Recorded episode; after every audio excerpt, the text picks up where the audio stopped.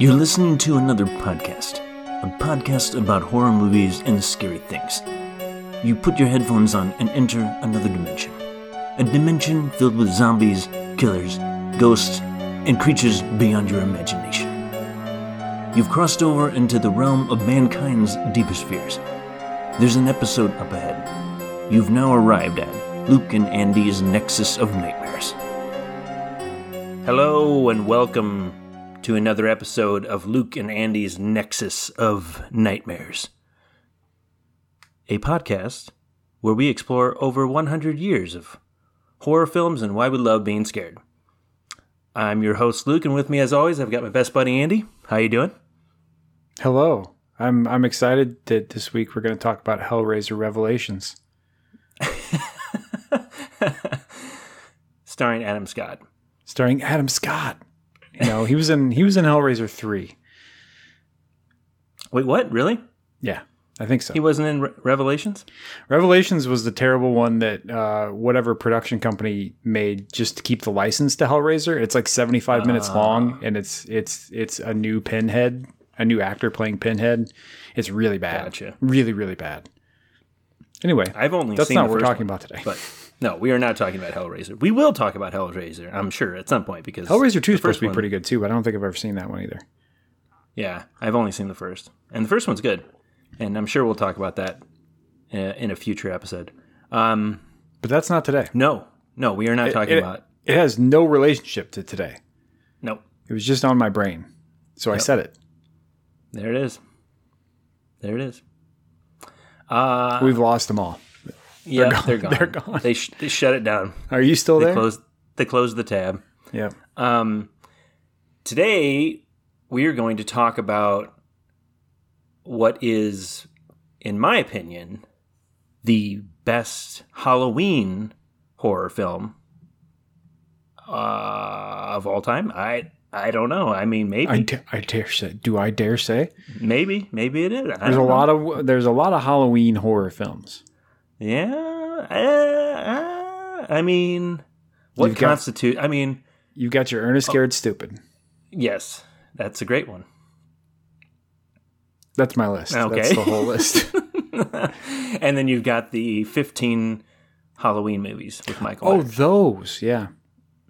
You're And talking about about the 15 You're talking about the 15 remakes of the original idea of Halloween, not the 15 sequels, right? You're talking about the reimagining how it's been done 15 times. I mean, both, really. Oh, But- good. The movie we are talking about, the movie we are talking about today is Trick or Treat from 2007, Trick written and directed Treat. by Michael Dougherty. Yes. Um, this was his directorial debut, and uh, and it never really made it to the theaters. it never got a theatrical le- release, which was which is criminal, honestly. It's really Um, interesting when you when you watch the movie that the the quality level does not hint at a movie that was not released in the theaters. You know, Yeah. it's it's No. it's very well done. Not at all. Yeah, and and I mean, I'm not I'm not sure if anybody. I mean, I'm sure Mi- Michael Dougherty and people on the production and people in Warner Brothers know, but uh, I don't think it's uh, it's ever been stated why it never got a theatrical release. There's there's kind of rumors and theories and stuff. Um, I, I read a couple different ones. I mean, one of them was like, I don't know. One of them I, I thought was like that the they needed more time to finish the film, and so it got pushed back. And then another one was like Warner Brothers was like concerned about how it would do because like it was supposed to be released in October of 2007 and apparently uh, like a, I don't know I can't remember which one it was but one of the Saw movies was coming out that month No, one of the the I think some, yeah, and something else. And I don't know if they were like Ernest concerned about kind too. of. I wish.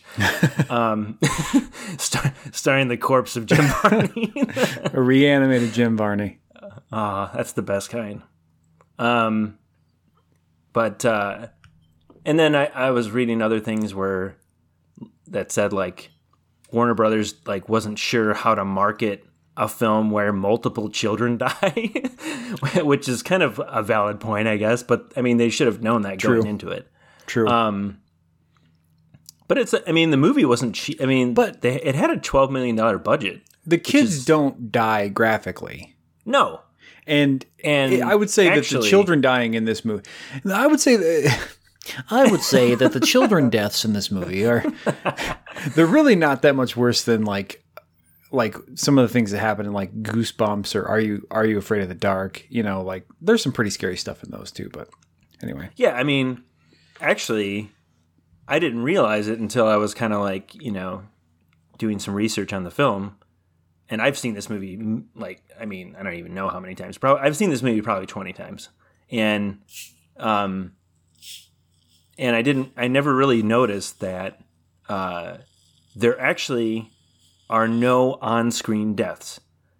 All Yeah. deaths take place off screen yep, or or some somehow or obscured.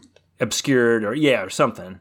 Um like you don't actually see anybody actually die.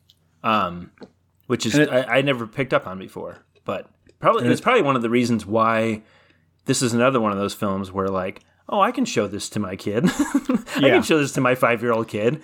Like I, I actually had that thought and then i'm like wait no no i can't. No, I can't. there's there's decapitated heads. There's there's titties and I think and there's just a couple know. sets.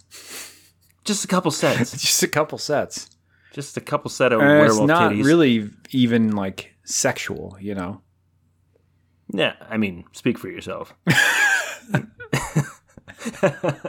um but but yeah it's i mean i look at it as like on the one hand it's like i look at it as like oh it's a pretty tame you know horror film but there actually i mean there's you know there's disturbing things happening i mean like like we said there's ch- children It's a pretty fucked up movie. dying you know like Yeah. there's some kind of fucked up things happening i mean and then and we'll get into that later but And i it, mean and it's the- pretty intense at parts too. the halloween school bus massacre i mean come on Yeah. I mean, that's kind of that's fucked up.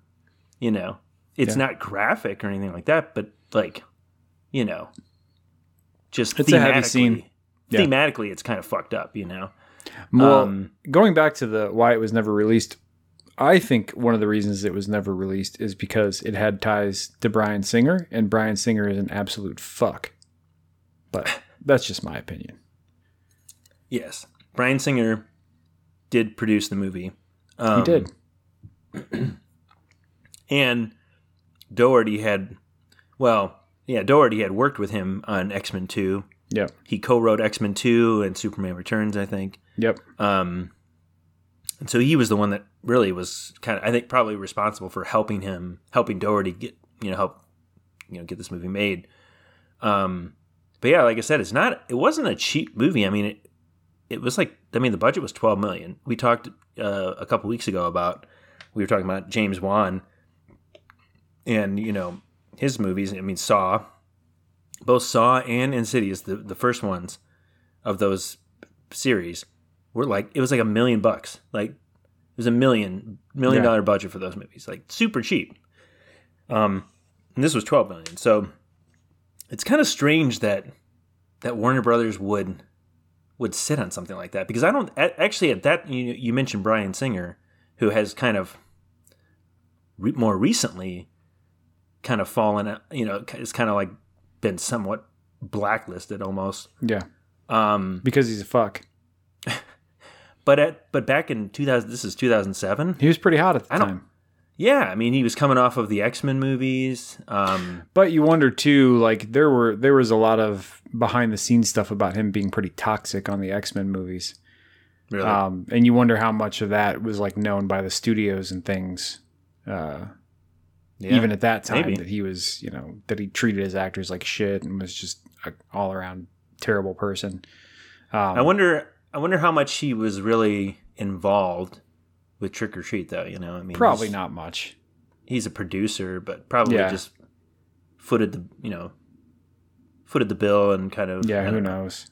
yeah I don't think he was the only producer either. You know, I'm sure there was, there was a bunch of them. So I'm, I mean, it, uh, like you said, I, I know, I'm, I'm sure it was a lot of the fact that he's a producer was the fact that he just helped Mike Dougherty get the the movie made. You know, Right. Not so much that he was on set every day. You know, taking charge or Right. being an asshole. Um, but I mean, so we're going to be talking about spoilers. Um, this movie's been around for for a bit now. Um, Spoilers. yeah, I mean, so it was originally supposed to come out in October 2007. It ended up, Spoiler alert! It did not. yes, yeah, and then it ended up playing at its. It ended up being um, shown at its first like film festival. I think in December of 2007. Good Christmas movie. and and then over the course between December 2007 and October of 2009 it was just kind of on the shelf like it would it would periodically play at festivals but Warner Brothers wasn't doing anything else with it. Um it just kind of remained in limbo essentially and um but in the meantime the people that did get to see it the few people that did get to see it really started talking it up. Yeah. and it started getting this like kind of cult following even before it got released really. I remember i was really i was aware of it and was really anxious to see it but you, there was no way to see it you know like there was just no way and I mean, we're talking interesting- 2007, 8, Yeah. 9. There was no internet at the time. no I mean, internet We were talking. You were. but seriously though Sue, Sue Sue was calling you on the party line on the on the on the the phone on the wall and and everybody else in the neighborhood was on it too and she was like have you heard about this trick or treat that's supposedly sitting there that Warner Brothers hasn't released and you were like well hell I want to see that movie. But I guess I'm just going to have to wait like the rest of these fools. But like, but like really though like you i mean you say that jokingly obviously but like but it was a completely different time. I mean there was no there was no streaming. Like there was no like netflix at that time was still like mail, mailing out disc. Yeah. like there was no streaming there were no streaming services like that. And- and, so and, like a lot of times for those of you who are listening to this podcast in 2041 when we finally caught on the mail is a, is the mail doesn't even exist at, at your timeline. So i mean what i don't even know how to explain that to you. You put something in a box and somebody comes and picks it up and brings you another one. And it takes a long time. It's not instant. The the point of the point of the story is this is not not instant but yeah, it's. I mean, it's just weird. It really kind of, man. I don't know. When I, I when I started thinking about that this week, I'm like, holy shit! Like, just crazy to think how much has changed. You know, in in um, the entertainment industry, and you know, and just how people watch movies and how people watch TV shows. Like, it's changed yeah the, so much. i mean even in the last 18 months yeah. and yeah, I, I mean, we can watch But, uh, theatrical releases at home now all of a sudden yeah, right. it's crazy crazy business So, anyways, yeah, the, the point was is that you know, had this if this was something that had happened recently, they would have had all all all sorts of avenues they could have yeah went just throwing it in on the terms of- streaming website right. But back then they didn't have that, and so they just kind of sat on it, which which is a shame because they had to have known like that it was a good movie. I mean, they it was getting good feedback from the festivals and other things. People were talking it up, um, and then they they had to have had a good idea. Just they themselves, the executives watching it themselves, like, oh, this has got to be a solid movie. You Like, really you know what I think mean? those guys know what the hell they're talking about? I mean, These are the You would- people that went back to Ridley Scott and said, "You need to put a fucking voice a narration over this movie because nobody's going to understand what the hell's going on." when he made Yeah. Blade Runner, I mean, I'm just saying, like, with all the other shit you see out there, the fact that they didn't yeah, market this at all, that they didn't try to get this out there for people to see, try to make some fucking money off it. I mean, but you that know, that lends that lends that lends uh, um, credence to the the theory that they didn't know they they just didn't know how to market it. It was like this movie where it was like it was like kind of kitty. I mean, it, so you know, we talked about it with Sleepy Hollow, but or I did, but this movie definitely has. It really does have like kind of like an Ernest, Scared Stupid, Hocus Pocus, like that. It Yeah. has like a Yeah. vibe of that kind of through Yeah. it, and it's because it's that Halloween like kind of aesthetic. Um, but then it's like you said, it's like there's kids dying and there's like weird. It's like funny, but then it's like weird and gross and and kind of vulgar and then there's like some freaky stuff you know that happens and it's like yeah, Yeah. who's this i'm sure they were like who is this movie for you know what Yeah. we've got this now who is this who are we supposed to sell this to and we've got to spend money to market it to somebody and we don't know who to market it to so we're not going to spend the money we can take a twelve also- million dollar hit you know Yeah. But I also think like it was you know talking about it being a different time, you know, f- talking about 14 years ago. Jesus. Like I feel like people were also I don't know, there was less of the political correctness kind of like where you know even just then, you know, even just 14 years ago, I feel like there was you know, less of that where I could see maybe now, you know, something like that, uh, you'd be a little hesitant about it because of, you know, I don't- but I didn't necessarily. I don't necessarily mean like people would be like shocked and offended that kids were dying. I think they just didn't know what what it what it meant. You know what I mean? Like they didn't Yeah. know how to like who their audience was or what how they could sell this. Not that they were like worried that people would be like, "Oh my god, I can't believe they did that," but Yeah. more like more like we don't really know who this pertains to. People will like it, I'm sure, but we don't know what people, and we don't know how to spend the money to target those people. That's the key. Right. Right. But what always kind of shocks me about and it, and it happens, it happens all the time. But it's like these movies get greenlit, you know? Yeah. Like, they get they they get greenlit to be made. The Yeah. money the money goes forth and they do their thing and it's like and then all of a sudden it's like a surprise when they like see the finished Right. result. It's like, well, you, you should have known what you were in Right. store for here. Like, what is the what is the fucking surprise here? Like, I'm sure he didn't. I'm sure Michael Dougherty didn't change like that much of the movie from like the finished script that they probably saw. You know what I mean? Like, Oh, probably. I can't not. imagine it changed very much. Um, so it's always that's always kind of like frustrating, but at the same time, I don't know, interesting to see like how like these people that run these big these big fucking production companies like they don't know what the like how are like I don't know. It- it- yeah, I mean it's it's there's so many movies in, in all genres where you have a screenplay and you have a writer director blah blah blah and all that's given the given the go ahead and then and then all of a sudden you know they start taking issue with things and they want to change things and it's like well like you know why was that not made clear sooner you know Right. and if and if you didn't like what what it was why did you even fucking give it the go ahead i don't know it's weird Right. Because they don't understand.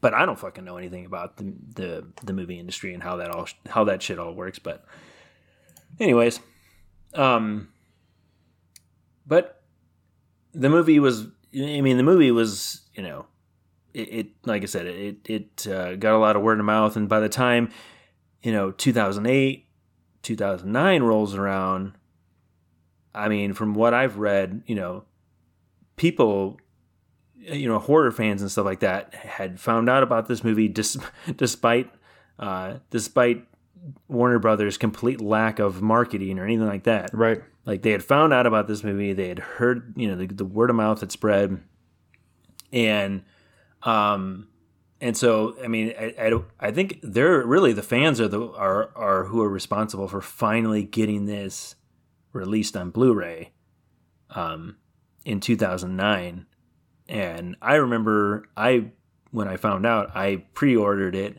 and watched it right away of course and surprisingly like I was actually kind of underwhelmed when I first watched it um I don't know if it's just one of those things where like you've kind of been looking forward to something for so long you kind of create the movie in your head I mean, I've I've never known you to be excited for something that you were then later disappointed by. So this is su- pretty surprising news to me.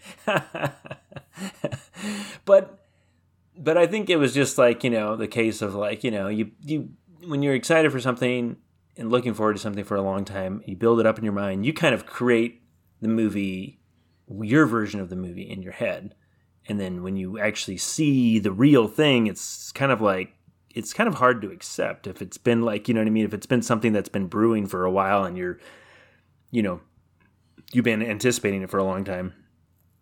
Um, but uh, I don't know if it was like the second or third time I watched it. All of a sudden, it just No, like the tenth, the tenth or eleventh time I watched it, I was finally like- like, "This is pretty good." but it was like the it was probably just the second time I watched it where I was like, oh, oh, this is pretty good. I like this, you know. And and then by the third time I watched it, I was like, oh, this is great. Like, what the what the fuck was wrong with me? And then and then before I knew it, like both me and my wife, like it was like a, a Halloween tradition, you know, for us. Like we would watch it every, and we still do. We watch it every Halloween night. Um, and it's it's one of our favorite horror movies and favorite Halloween movies. Um, but uh, but yeah, so if so for anybody who's listening to this who has not seen it, I mean, obviously there's spoilers, but if you haven't seen it, so it is it, it's an anthology. Essentially, Get It that out of the isn't. way. Yeah, I mean, yeah, and and so most anthologies suck. Suck. yes, uh, but that's not what I was going to say. But yes, um, most anthologies are like, like clearly, like differentiated segments. Yeah, it's like a- Oftentimes directed by different people, written by different people potentially. Usually, it's like Um, a an, an overall.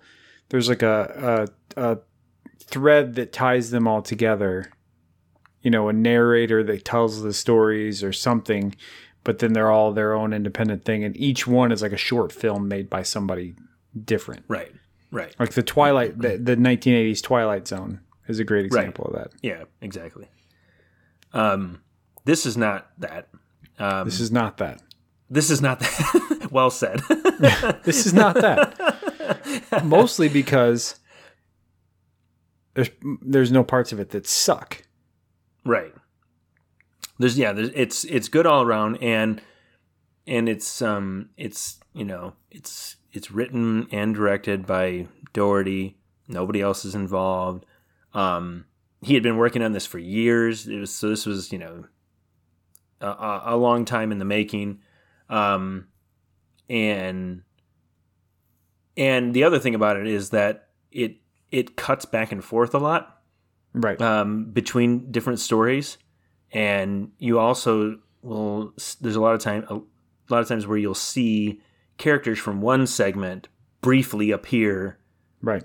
in in uh, another segment, and so and it's, it's also more like- oh, sorry. I was just gonna say it's more like four four and a half intertwining stories that take place in the same town on the same night. Right. More so than like an anthology of different stories. I mean, the clo- the best you can describe it is an anthology because it is four or f- four and a half separate stories. Yeah. Um, but yeah, it's they're intertwining. Right. And and My the way problem- that the, I was sorry. I was just going to say my problem with uh, true anthologies is is is that there's they're so uneven. They're just Yeah. always so fucking uneven. There's always like if you've got four stories, there's always one that is just garbage. I mean, the Twilight Zone movie, like the Twilight Zone movie, one of the segments is directed by Steven Spielberg, and it's the worst fucking thing. It's just so yeah, I think boring. I I mean, I agree with you. It's the weakest of the stories, absolutely. Um but I think I think what they were trying and not to get too uh, you know, off on a tangent too much, but like with with that particular movie, uh, Twilight Zone, and may, that might be one we talk about in the future too. Um, Maybe but uh, it's got some other great segments. yeah, and uh, and so most of them are actually, I believe, most of them are are remakes, right? Of like Yeah, of episodes from the show, right? yeah. The kid, the the uh, the, mind control kid- kid, the gremlin, The Gremlin on the plane, yeah, with um, yeah, the guy that gets Unstuck in Time, I think is, but I'm not 100 percent sure. Yeah, that one I'm not sure about. See, and that one's But- fucked up because Vic Morrow died while Oh they were shooting God. that one. Yeah. Which is which is just an awful. I mean, Awful. you could do a whole podcast just on that story, which is a Awful. fucking awful story. Yeah, that that's why like I think that that's why I, I think I've I don't know that movie is uh, that's kind of tainted my ever since I found out about all that shit. Like Yeah, that's it's hard just- to watch. That's kind of tainted that movie for me.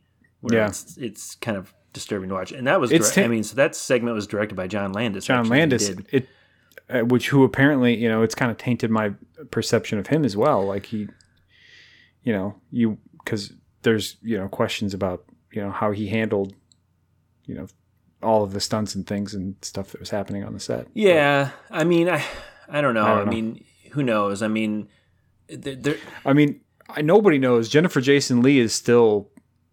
I mean, she was Vic. She she is Vic Morrow's daughter. She's a Right. famous actress too. Um, but she's she up until recently, and I think maybe still has been like fighting for Really? fighting. I don't know for not for money necessarily, but for you know responsibility or fighting for better um, conditions or I don't know all kinds of things. It's Yeah. she's been doing a lot. I mean, I don't. I, all, the only thing I know is it. It it sounds like yeah, it was some sort of stunt involving a helicopter, Mhm. and and yeah, something went wrong, and and yeah, it it, it I think it crushed like two children and killed them, and then I think it, it like, killed it, killed him and one other kid. I think. it fucking like decapitated him Yeah. which is just I mean fuck I mean I'm yeah that's that's fucked up um but yeah that movie I mean that's a pretty that's a all that shit aside um Right. that's a pretty I mean that's a pretty solid movie but my point was is that like That's a movie that should have been fucking shelved. I mean, to me, somebody dies and you're like, right people don't need right to see this shit. that's a little more I mean- fucking understandable but like um I but my I think my whole point of that with that was um that uh I while I agree Spielberg's segment is the weakest there was like I think what they were trying to do with the movie was like kind of do a variety of different segments because Yeah. Twilight Zone was known for doing a lot of like it wasn't always just crazy weird like Right. scary bizarre shit. Like sometimes it was just like you know kind of lighter more fantasy element you know and so I think like that was kind of the intent there. It was like oh let's do a nice range of kind of things that kind of you know encapsulates the mood uh, of and the intent of the of the TV show.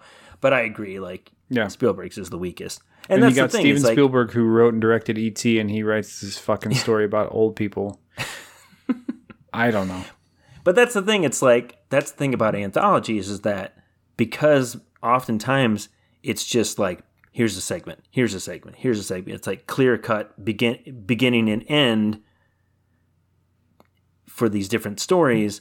So when you're done, you're like if every segment isn't equally as good, there's always this kind of sense of like, eh, you know, Yeah. like you kind of either remember the worst part of it and you're like, meh, Right.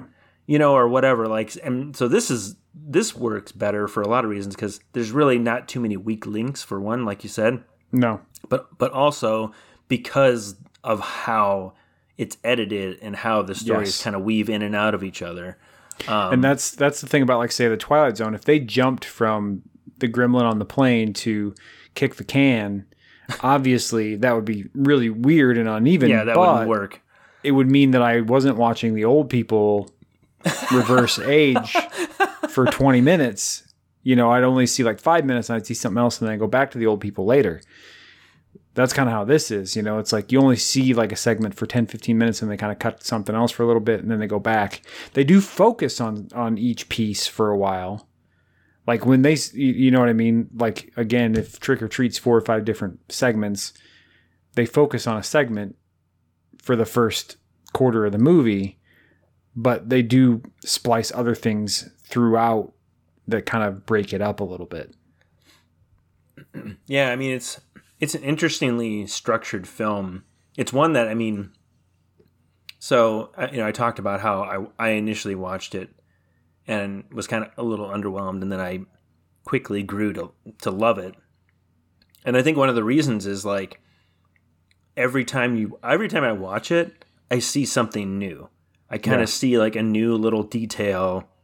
Like even actually just when I watched it this week, um, I I was doing research and one of the things one of the tr- pieces of trivia I saw was like that um you can see so at the end of the movie and it's one of my it, it's absolutely one of my favorite moments of the of the entire movie is is when um the old man Mr. Kreeg ha- after having gone through his whole ordeal with Sam which okay we haven't even talked about Sam yet We haven't talked about any any of the things that happen in the movie. I know.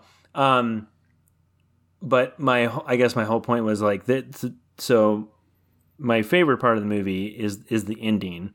Um, we talked about the Ha- Halloween school bus massacre earlier. Um, yeah, I guess maybe we should kind of go through some of the story elements before we get there. Um, I don't know. You, what are your thoughts? I mean, yeah, we can. Can do the the brief, the two minute rundown. Do it. Go for it. I was gonna say, Lord knows you can't do a two minute rundown. No, I can't. I can't. I can't. do I it. did a twenty minute rundown of Midnight Mass, but you know that's a seven hour. twenty minutes. Midnight I mean- Penis. Um, I mean, okay, so, um, yeah, I mean, so it's all it's all story. It's different stories, all happen in the same town on Halloween night. Um, just real quick, go through them. Uh, one of them is is this this chubby kid uh, going around stealing people's candies, not, smashing jack o' lanterns, and he ends up ta he, you know he's taking candy from what ends up being like his principal's uh, candy dish outside his house, and it ends up being that the principal is actually like a psycho and is like poisoning the the candy that it's that he's handing out for trick or treating and um, putting razor blades and shit in him and he and the kid ends up like eating a piece of candy while they're sitting having a conversation on on the the stoop and stoop and um and so he starts he starts vomiting up chocolate blood, blood. or whatever Chocolate. So, it's chocolate blood. it's chocolate it's chocolate. Chocolate so and then he blood. he buries the kid. So there this is kind of one segment. He buries the kid in the backyard and at the same time you get little snippets of like his next door neighbor which is like this old guy with a dog who's kind of like crotchety and whatever. And um and so you kind of you kind of get intro- introduced to him and you kind of see other things going on with him in the background that comes that comes into play later. Um and and at the same time so this principal kills this kills this chubby kid buries him in the backyard. And it, while all this is going on like the principal's son is like being really annoying and um talk you know wanting to do all these different things and talking about carving a jack-o'-lantern. So he takes him downstairs and you think he's going to like kill his son. And it ends up being that like he he's chopped off the head of this chubby kid and and they're going to like make a jack-o'-lantern out of like his head essentially Yeah. um and uh tell us about kind of the next story The next one. Which one's the next one? Is I mean, they kind of get intertwined. yeah The they get intertwined but the- let's do uh let's do the kids with the Oh, the, okay. qu- the quarry the quarry that's a good so one. yeah, so then the next one is this group of like I don't know, they're teenagers, probably 14, 15, somewhere Yeah. in there. They uh there's four kids um that uh are gathering pumpkins. They're stealing pumpkins from houses. And you don't really know why.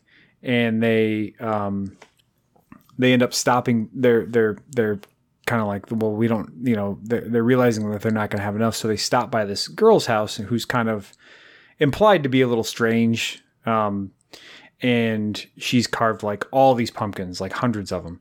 So they get the rest of the pumpkins from her, and she kind of joins them. And the five of them go down to um, the quarry, and at the quarry, kind of the ringleader, blonde cheerleader girl of of this group tells tells all of them what they're doing.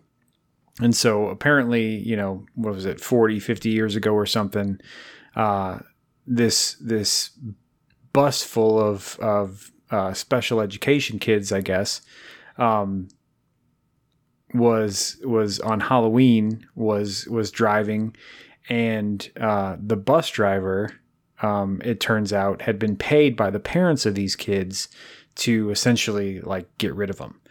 Um, they had become a burden to their parents, and so the Right. the parents got together and basically paid this bus driver like a ton of money to just get rid of the bus with all the kids on it. Right. And so the the the flashback there's a flashback scene and the bus driver, you know, he's going through he pulls up to the quarry and he's going through passing out candy to these kids and they're all wearing these old like creepy paper mache like 1950s Halloween costumes. And and they're all chained into their seats because, you know, god forbid they they walk around um, because in the 50s I guess, you know, if you had No, I think he emotional problems or something. I think he chained them to the seats so that they wouldn't be able to get Right, out of the right, But but I think I, I felt like it was implied that I felt like it was implied that that was not abnormal for them to be chained up while they were on Really? the bus, but maybe not. Um, so he's going through giving them candy because it's Halloween, and he's checking to make sure that they're chained in. And one of the kids realizes that they're like, you know, not where they're supposed to be, and he starts freaking out. And he breaks out of the chains, and he tries to get in. He tries to drive the bus to to drive it home and he ends up driving it off the quarry with the bus driver in it. So the bus driver was obviously planning on like driving it off with, you know, getting out and like sending the bus on its way. And so the bus crashes the bottom of the quarry and the bus driver gets out wheezing and coughing and um and the kids in the bus kind of just disappear. Um, although the bus driver survives. And so they're there, the the the kids in the modern the, the current timeline are there to drop these pumpkins off as like a, a way to like appease the spirits. Well, um, really what they end up doing is they go down and they end up playing a prank on this girl that they had brought along with them to make her think that the zombies were they, they basically dress up as zombies and they make this girl think that the zombies the, the kids are are real and they kind of attack her and scare her and she runs away screaming and crying and then through the course of all that lo and behold the the real the real zombie ki- kids appear right. and and um, so there's like this elevator to go down to the bottom of the quarry, which is where all this is taking place. And when the real zombies appear and start attacking the kids, the girl that had the pumpkins, um, who was who was a little strange herself, uh, actually climbs back on the elevator and just takes it up while the rest of them are kind of screaming and, and asking for her to like stop and wait for them, and she kind of Right. just leaves them there. yeah. Which that's a good one. Yeah, that's a good one. That's probably my favorite one. Um, because I just love I mean I love the I love the the the kind of segment within the segment, you know, the flashback of the the Halloween school bus massacre is always Yeah. I always found that very disturbing. I was reading that um I was reading that like the that they actually used re- really like like they use real mentally like Yeah. ha- handicapped children for that and apparently like Yeah. they had a really good time like on They the loved set. it. Yeah. Um, but they also like uh, the costumes were um, inspired by like a couple of uh, photographers who had like taken pictures of like of like mentally challenged kids who had like made their own Halloween costumes. Oh, Um, and so like the costumes were like kind of like inspired by real costumes made by like mentally challenged like kids, which I thought was Crazy. kind of crazy. yeah. Um, but um, yeah. So the next segment is, I mean, not I, again. They kind of weave in and out, but the next segment is like a uh, a group of like young women in their Yeah. early twenties or something. I'm guessing. Um, Yeah. and they they get hol- they get slutty Halloween costumes, and then they're like looking for dates to go to this like party in the woods. Um, and out of like what is it like four four main girls, one of them is kind of like more meek and kind of like um I don't know, just like not as outgoing and not Yeah. as like whatever. Um and so There's a lot of implications that she's shy and that she's a virgin well, or whatever. a yeah. virgin, right? Yeah. Yeah. And so, um, and so the other three girls whip up quick, you know, quick dates to to come, and then she's kind of left. She kind of decides, well, I'm gonna, you guys go ahead. I'm gonna, I'm gonna, I'll find somebody to to take, whatever. Um, and so, you know, you kind of see her periodically. There's a lot, a, a lot of like that story is just like small little segments Yeah. where you see her kind of doing different things, and those are kind of intercut with other stories that are kind of going on. Um, and so, anyways, it ends up with her. She's kind of walking through the forest, like heading heading to where the this party is in the woods, and she still hasn't really found anybody. Um, and then um, she comes across this guy in a, it, it, that looks kind of like um he's I don't know he's very like Victorian kind of Yeah. dressed. He's got a black mask on. Um, and you you at this point now in the movie, you've seen him. He kind of has his own little small segments that you that he kind of appears in, where it's like it appears that he's like a vampire or something. Yeah. Um, and so she comes across him in the woods, and then cut to like the party with all of her friends in the woods, and this body drops down, and it's it's wrapped in her like she's in, dressed in a little red riding hood costume, and it, it's wrapped in that, and they all the uh, people scream and they go to it because they think it's her, and it, it ends up being the this guy that's been like dressed up like a vampire or whatever. And um and then the the the woman come, comes walking up and basically what it ends up being is that they're all actually werewolves. And um and and the guy that dropped down that that you had been seeing throughout the movie as this kind of like vampire character is actually the principal from one of the first segments that we talked about. Oh, surprise! Um, and um, and that's a, I mean, that's a fun little moment and stuff. Um, Yeah. But uh, yeah, so they're all, all, it's like a group of like these female vamp, uh, werewolves, and um, and that's kind of like that's kind of the the revelation, the the kind of surprise, the twist Yeah. of of that kind of segment. Um, and so he's uh, dead. so he's dead.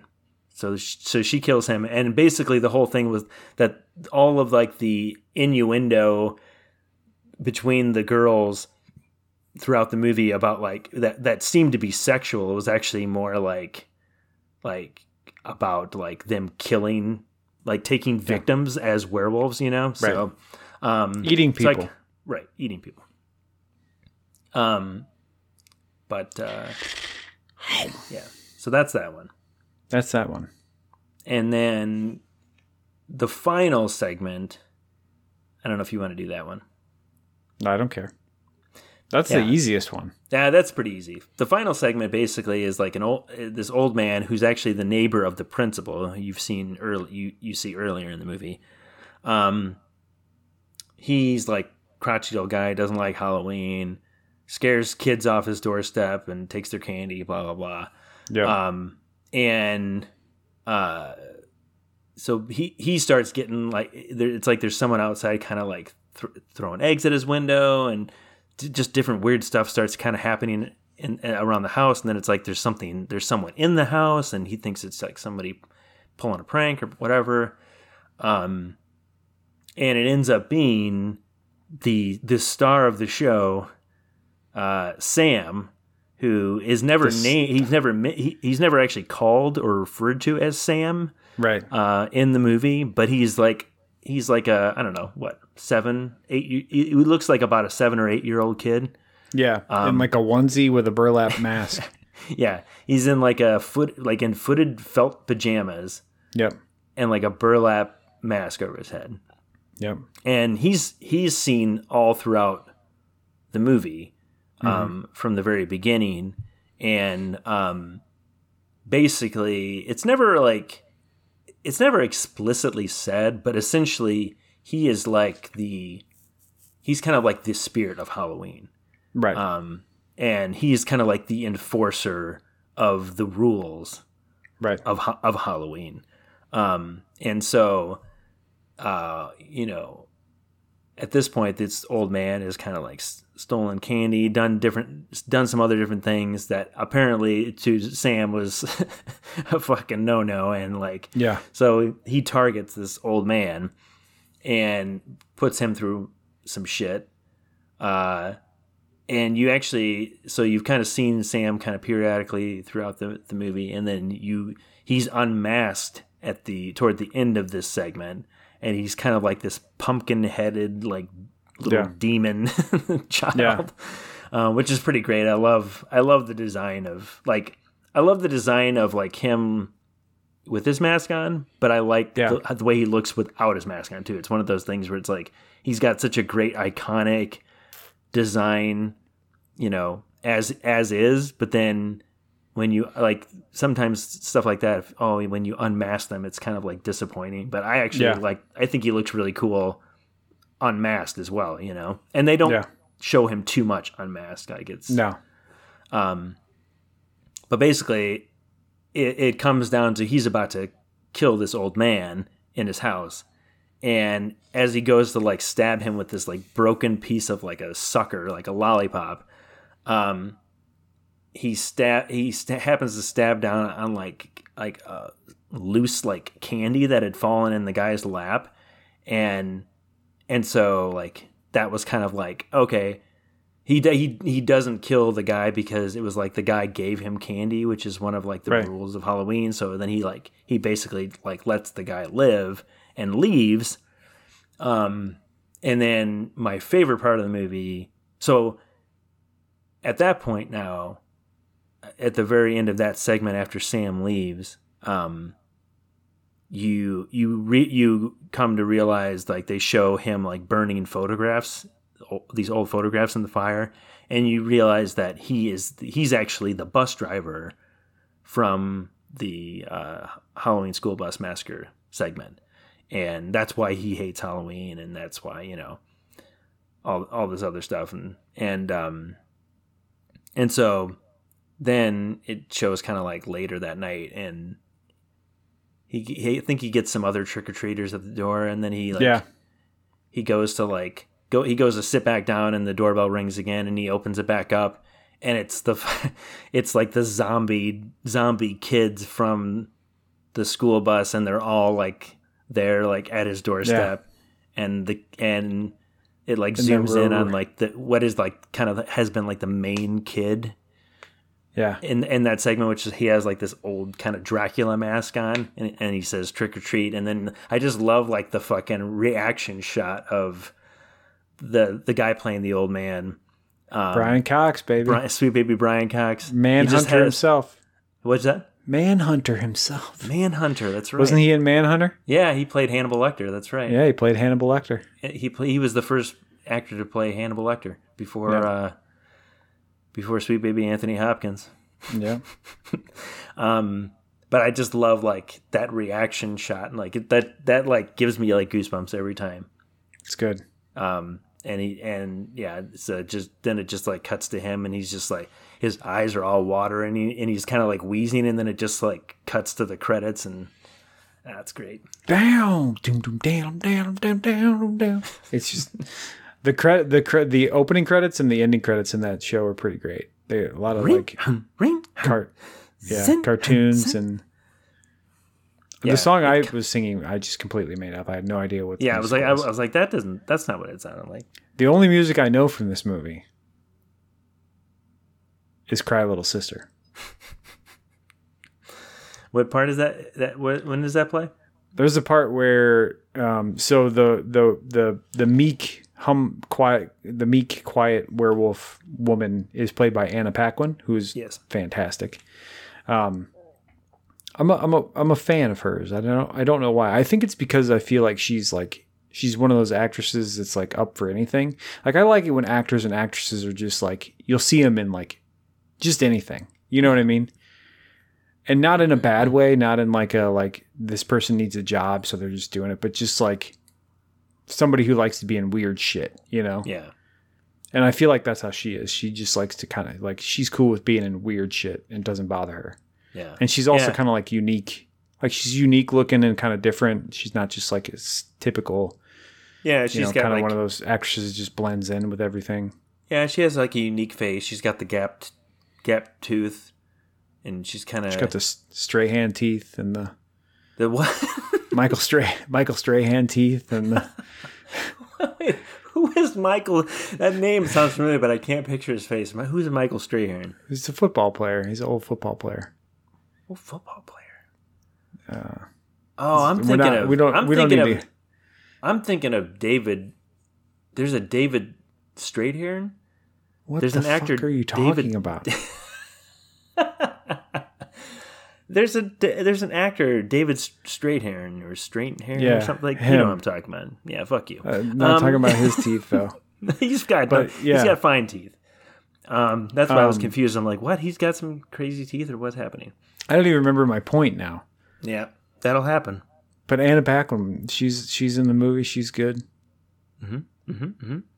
Oh, Cry Little Sister. She's talking. Anna Paquin is talking on the phone to her older sister, played by uh, someone I don't know, Yeah, and um, and her older sister is at the bonfire. So all all of the werewolf shenanigans go down at this bonfire, and her older sister's already there, and she's talking to Anna Paquin like, "You need to find your date and get over here." Yada yada yada. In the background of the bonfire, "Cry Little Sister" is playing, and if you Nice. if you're not familiar with "Cry Little Sister," it is like it is it is it parenthetically it is the theme from the Lost Boys. Cry Little Sister, parentheses, the theme from The Lost Boys by G. Tom Mac. G. Tom Mac. And it is one of the greatest it is one of the greatest songs ever written. And it was recently covered by CHVRCHES. So nice. Who also just of- recently did some remixes of some John Carpenter songs, and John Carpenter did some remixes of some CHVRCHES songs. So CHVRCHES has been getting down on some horror music lately. But yeah, speaking of um, speaking of like you know the, the cast and the actors and stuff. Um, yes. the the guy that the actor that plays the principal um, is is fantastic. Um, He's a he's a close family friend. yes, yes, that's right. Uh, what? Yeah, what's the uh, what's the story behind that?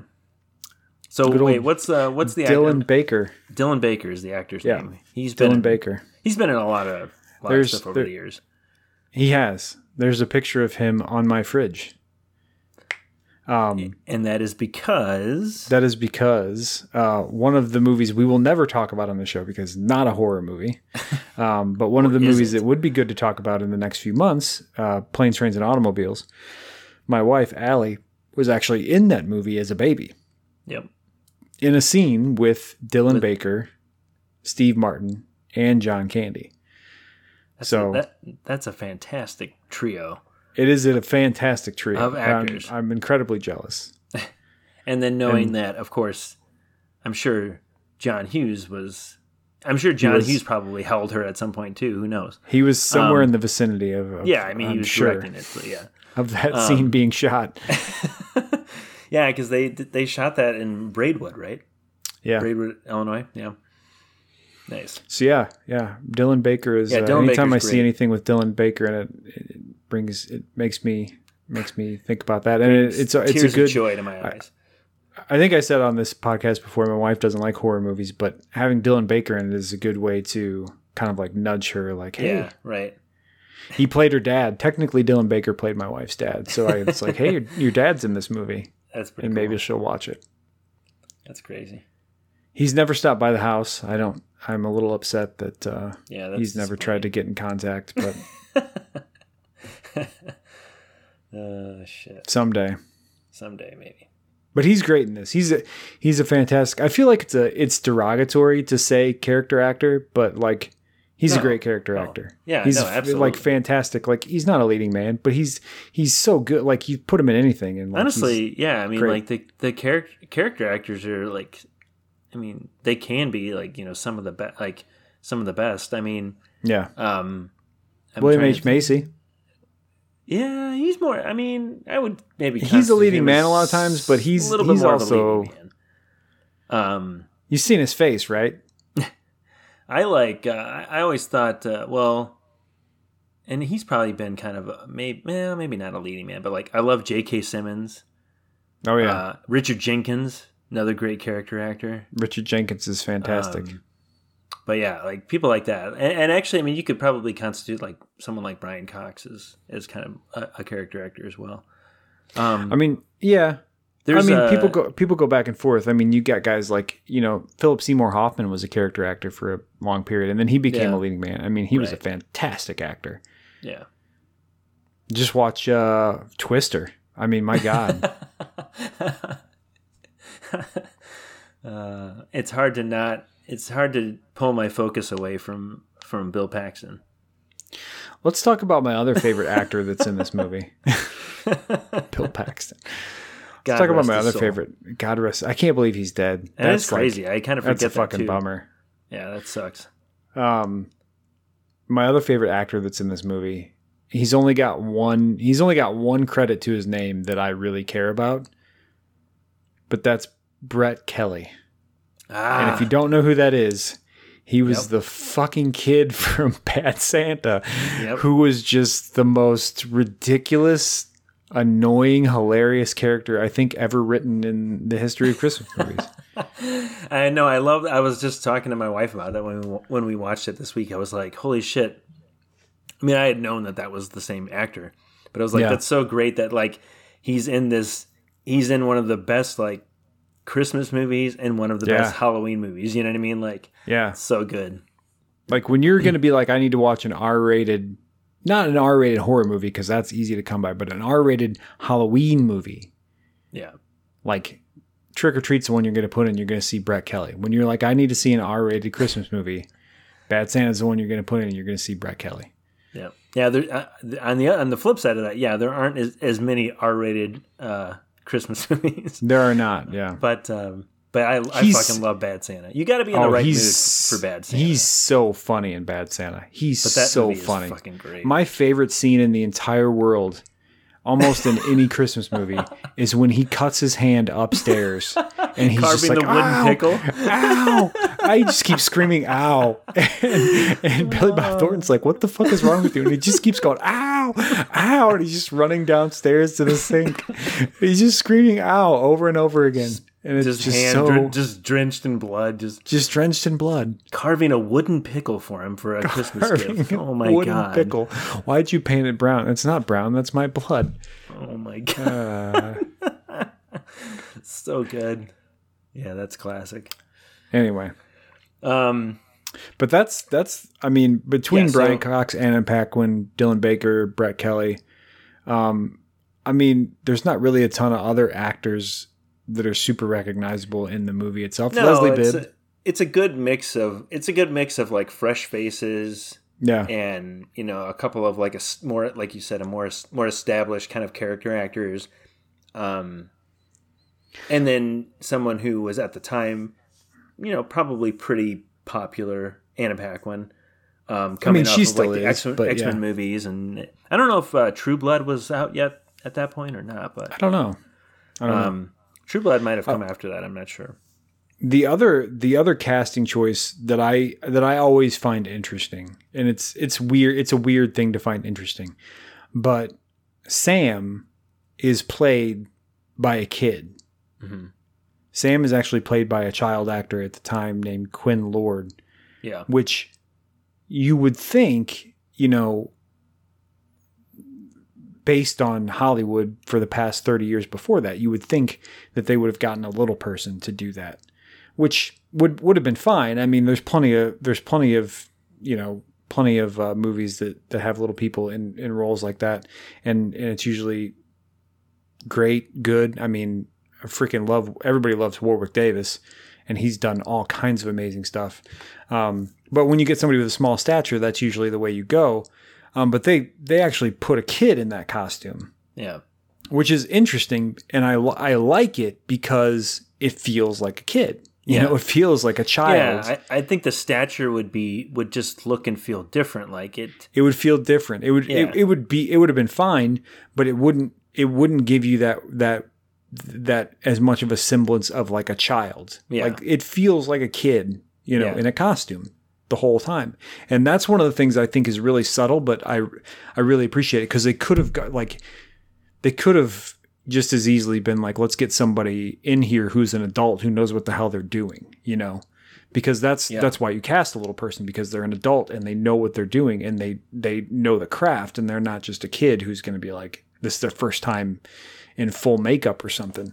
Um, but they they pulled it off really well and it was really yeah. good. I think there's a lot of and, and there's a lot of um, I don't know. There's just several scenes where like you see where just like the the movement of him Yeah.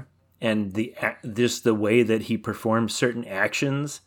Yeah. Like I don't know. It's it's like a kid. yeah, well, and there's just something to it. Like there's it's it it uh it has yeah, it has character to it. Like there's just Yeah. there's it's very it's subtle little things, but like a- after having watched the movie so many times, like you you pick up on a lot of them and just like I I I really I mean I agree. I really appreciate kind of like the those little um mannerisms and and and and just the way that he you know certain actions like perfect example something as simple as like so in in one of the first segments when the the principal has has poisoned the chubby kid and taken him away.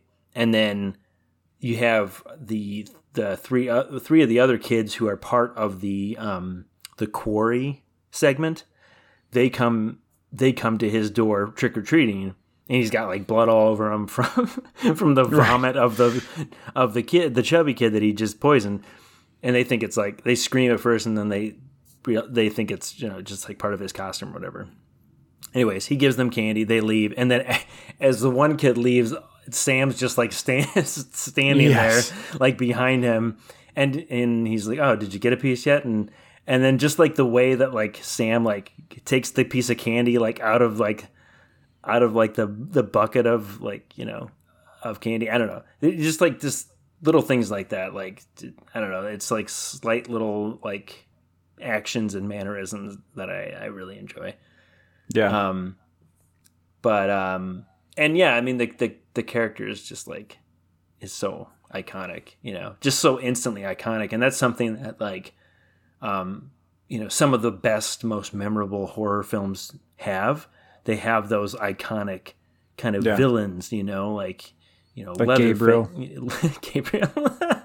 you got you know Leatherface, uh, you know Michael Myers, uh, Jason, Pinhead. Pinhead, Freddy Krueger, you know, just like but I'm you all know, about the pinhead lately. but you know you t- you kind of so that's like 70s 80s but the 90s just i don't know i mean correct me if i'm wrong Wishmaster. yeah the 90s just didn't have Nobody the remembers 90s Wishmaster. the 90s and going forward going forward kind of after that there just weren't as many of those iconic kind of yeah. uh horror villains Pretty much just Wishmaster and Sutter Kane. sutter kane Do you read Sutter Kane? i do Oh God, he does good work he does good Um, work. Um, but yeah, so it, it's so refreshing to see. It's so cool to see like a, a character like that appear in a movie.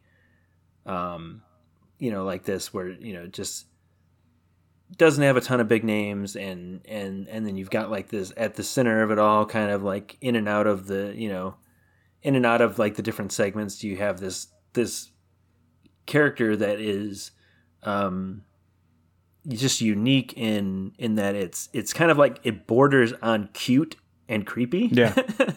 and it's like the perfect kind of balance of that where it's like I think it it really kind of like um I don't know. It it I think it interests people. It draws people's attention. It's like oh, the, it's just there's something about it that kind of like, you know, I don't know. I think It- that that's why I said earlier.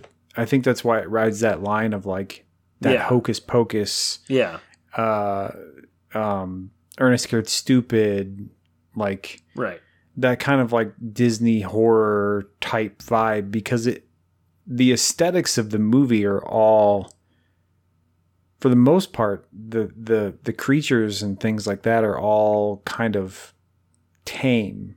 You know what I mean? yeah, Like there's nothing that's overly scary looking. Even even the werewolves, you never really the werewolves really themselves just look like big dogs.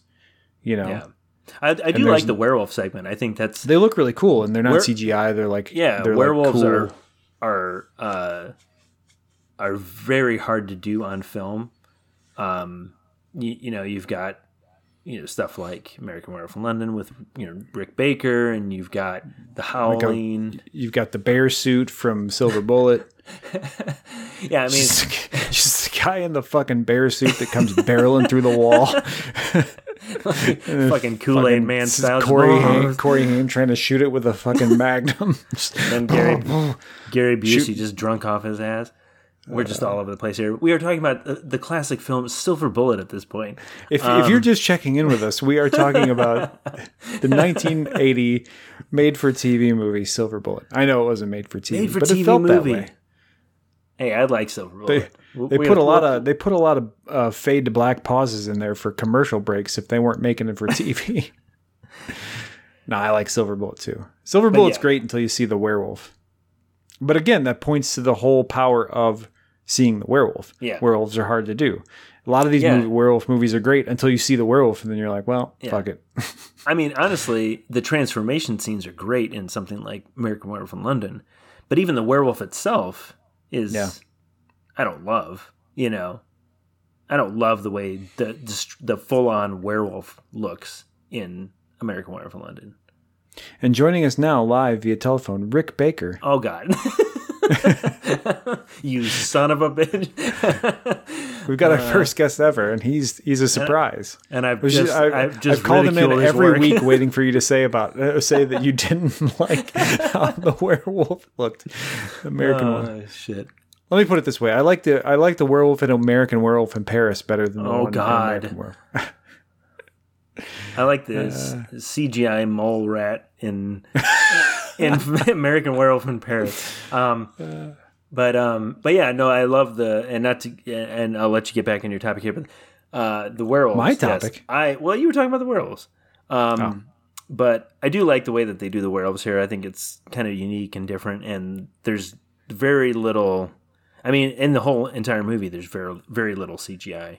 Um, yeah, but yeah, in this one, like basically they like the the women like peel their skin off, like yeah, and it's like and it, they're like pretty cool know, looking. hairy werewolves underneath, and they have like you know there's like an animatronic kind of like werewolf head, and you know they don't linger on it too too much, but eh, they do a good job with it, I think, yeah. and a kind of a unique a unique take on it. Um, but what were you saying about what what else did, were you saying about the werewolves?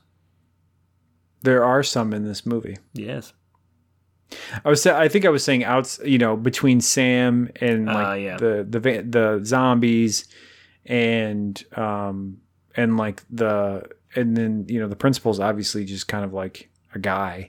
Right. Um there's you know outside of the werewolves themselves where they're kind of big and grisly looking there's not a lot of like there's not like a lot of creature effects or anything that are like truly like there's no Freddy Krueger or Pinhead that you're going to No. see on screen and be like, oh fuck, I got to turn this off. You know what I mean? Like when people saw some of those characters for the first time, they're just like, oh, gee, like their eyes bled. You know what I mean? Because they were just my creepy looking. Um, and I think that lends itself to that aesthetic of like this. It doesn't feel this doesn't feel like a big heavy horror movie. It Yeah. feels you know, and it's and not only that, but it's comedic. Yeah, It- yeah. A lot of it's is- played.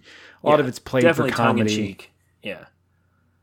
Um, absolutely. so it's it definitely has that vibe of like, I mean it it definitely has that vibe of almost like a Disney, like Halloween movie or like a, you know, eh, you know, just kind of that feel. Yeah, Um, abso- absolutely. I mean, I don't even think it was as scary as Monster House. Monster House. Well, yeah, Monster House is kind of fucked up.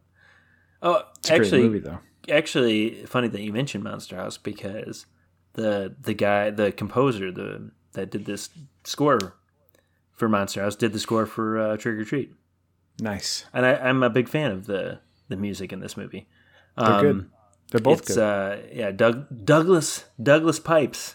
Pipes. Douglas Pipes.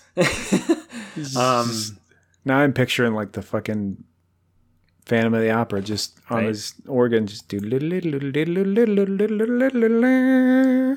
But uh but yeah, I was reading that at, at one point the score was going to be synthesized due to uh budget budget constraints and Yeah, And- they're gonna do the old, the, pull the old legend Tangerine Dream trick.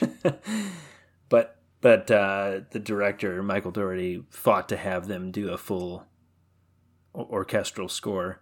Yeah. And he, he was it would have definitely felt like more of a, like a TV movie, Yeah, yeah. lower budget. Not, I mean, we love synth, Right. but yeah. it, it definitely, it can definitely also, if it's not done well, feel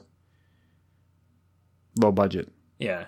There's a there's a quote that I read from from Dougherty about it and he said a lot of today's scores tend to be just random shifting tones and electronic droning Yeah, and and modern horror music tends to be forgetful hod- hodgepodge of white noise and loud strings without a single note that evokes a moment or character from the film and so like It's true. absolutely with this one with you know with trick or treat you know there's a there's a great kind of you know childlike uh kind of theme uh almost like a um i don't know what's the word um motif. it's almost like a like a children's like rhyme song or something you know like there's almost Yeah. kind of like this like creepy kind of One, two, Freddy's coming for you. yeah Three, there's four, al- you there's kind of that door. element to it um but it's great. It's and it's it- Five, six. pick pick up your dick. I don't know. Um pick up your dick. But um I don't know what that means. because freddy just he cut it off. Oh, Oh, um, but uh, but yeah, I'm a big fan of the of the score, and um, it's got a nice nice range to it. Um, got a nice ring to it. nice ring. Ring a Um, ding ding. Ring a ding ding dong ding. But actually, so one of the other things that I didn't kind of pick up on until you know recently was um, that the, so the whole you know the whole movie takes place Halloween night, same town, different characters, blah blah blah, different stories, Oh, and so that's um, what's happening. oh, that's what this that's what this is. I, I get it. I get it now. I get it now. Um, but but one of the things that is kind of less like you don't really pick up on it, I guess, right away, is that like it kind of like covers the Halloween experience from like all these different age groups, right.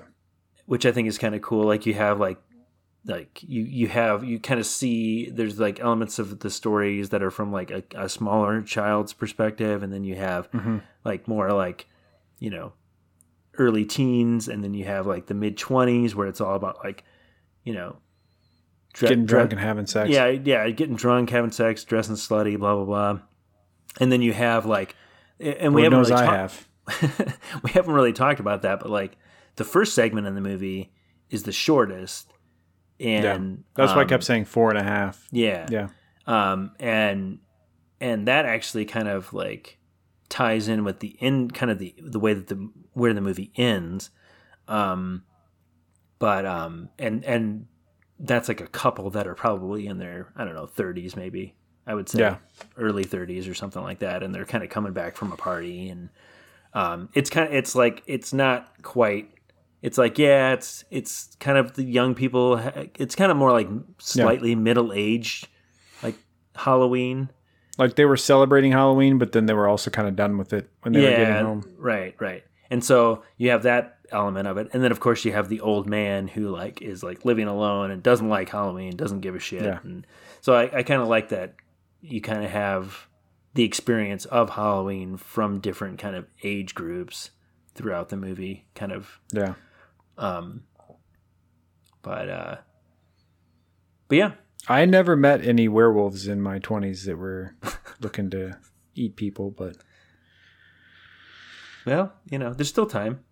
I I, guess I, mean, not, haven't not, lived. not for you in your 20s. That's that's over. I'm fast forwarding to the old man that people ring my door and I'm just like, fuck out of here. I'm like, I'm like peeping through the, the, the fence at my neighbor's like, what are you doing back there? What do you got down there? Dead bodies? So, so in that scene, he's got at the very beginning when the principal kills uh, the kid from Bad Santa, he's like burying him in the backyard, and the kid like wakes up. I think it's another kid that wakes up Oh, maybe. because uh, like Um, yeah, because there's like another body in this like yeah, there's another grave. body. Somebody wakes up. and it's somebody in a fucking clown costume, and it's fucking creepy. Yeah. And he starts so he starts like kicking him. And it was it was actually a it's actually a full grown there was a stunt person like down there in the bag that was doing all that stunt work where he was like kicking on him and stuff. Good times. That'd be Oh, a that, fun oh job. that's it.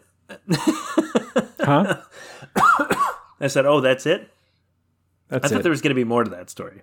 I you ruined like, it because because I thought it was the same kid. I was like settling in for. I uh, thought the story was going to be, and I, I this is what I thought I read, was that the the kid, the kid who he killed, the fat kid, was like down there making the noises, and there was a stunt person in the bag or something. But um, when you said it wasn't the same kid, then I got confused, and then I just got scared. and now I can never watch this movie again. Uh, Where am I? Where am I? I Oh my like I like there's a lot of little so for one thing with this movie that I one of the things that I like. So I've only seen this I haven't seen this movie a thousand times like you you said because I have fucking better things to do. No, you But- don't. No, no, no, no, no, you don't.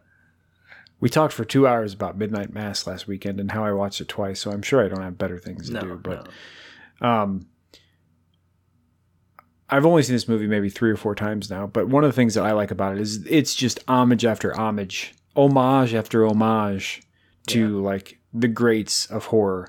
Like Anna Paquin's character's name is Laurie after Laurie Strode. right. Um, Brian Cox's character, Mr. Kreeg. I can't remember if it was Mike Dougherty or if it was Brian Cox's idea, but they were basically like, let's just make you look as much Yeah. like John Carpenter as we can. Yeah, So, so yeah. Brian Cox is basically suppo- is like a spoof of John Carpenter in this movie. Yeah, I think And I, then, I like think I I read that it was Brian Cox's idea actually. Yeah. Yeah, And, and, then he's got a line. Like, he's got a line in that segment where, where I think I don't know. I think it's when you see like, uh, Sam's like disembodied hand like walking across the floor, and he's like, Yeah, "Yeah, yeah, fucking yeah. kidding me," which Yep. is a, a line from the thing.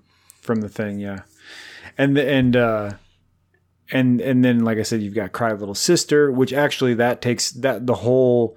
So one of the we, we are gonna do an episode. So if this podcast ends next week, we will have done an episode of the Lost Boys because I will make sure that it happens.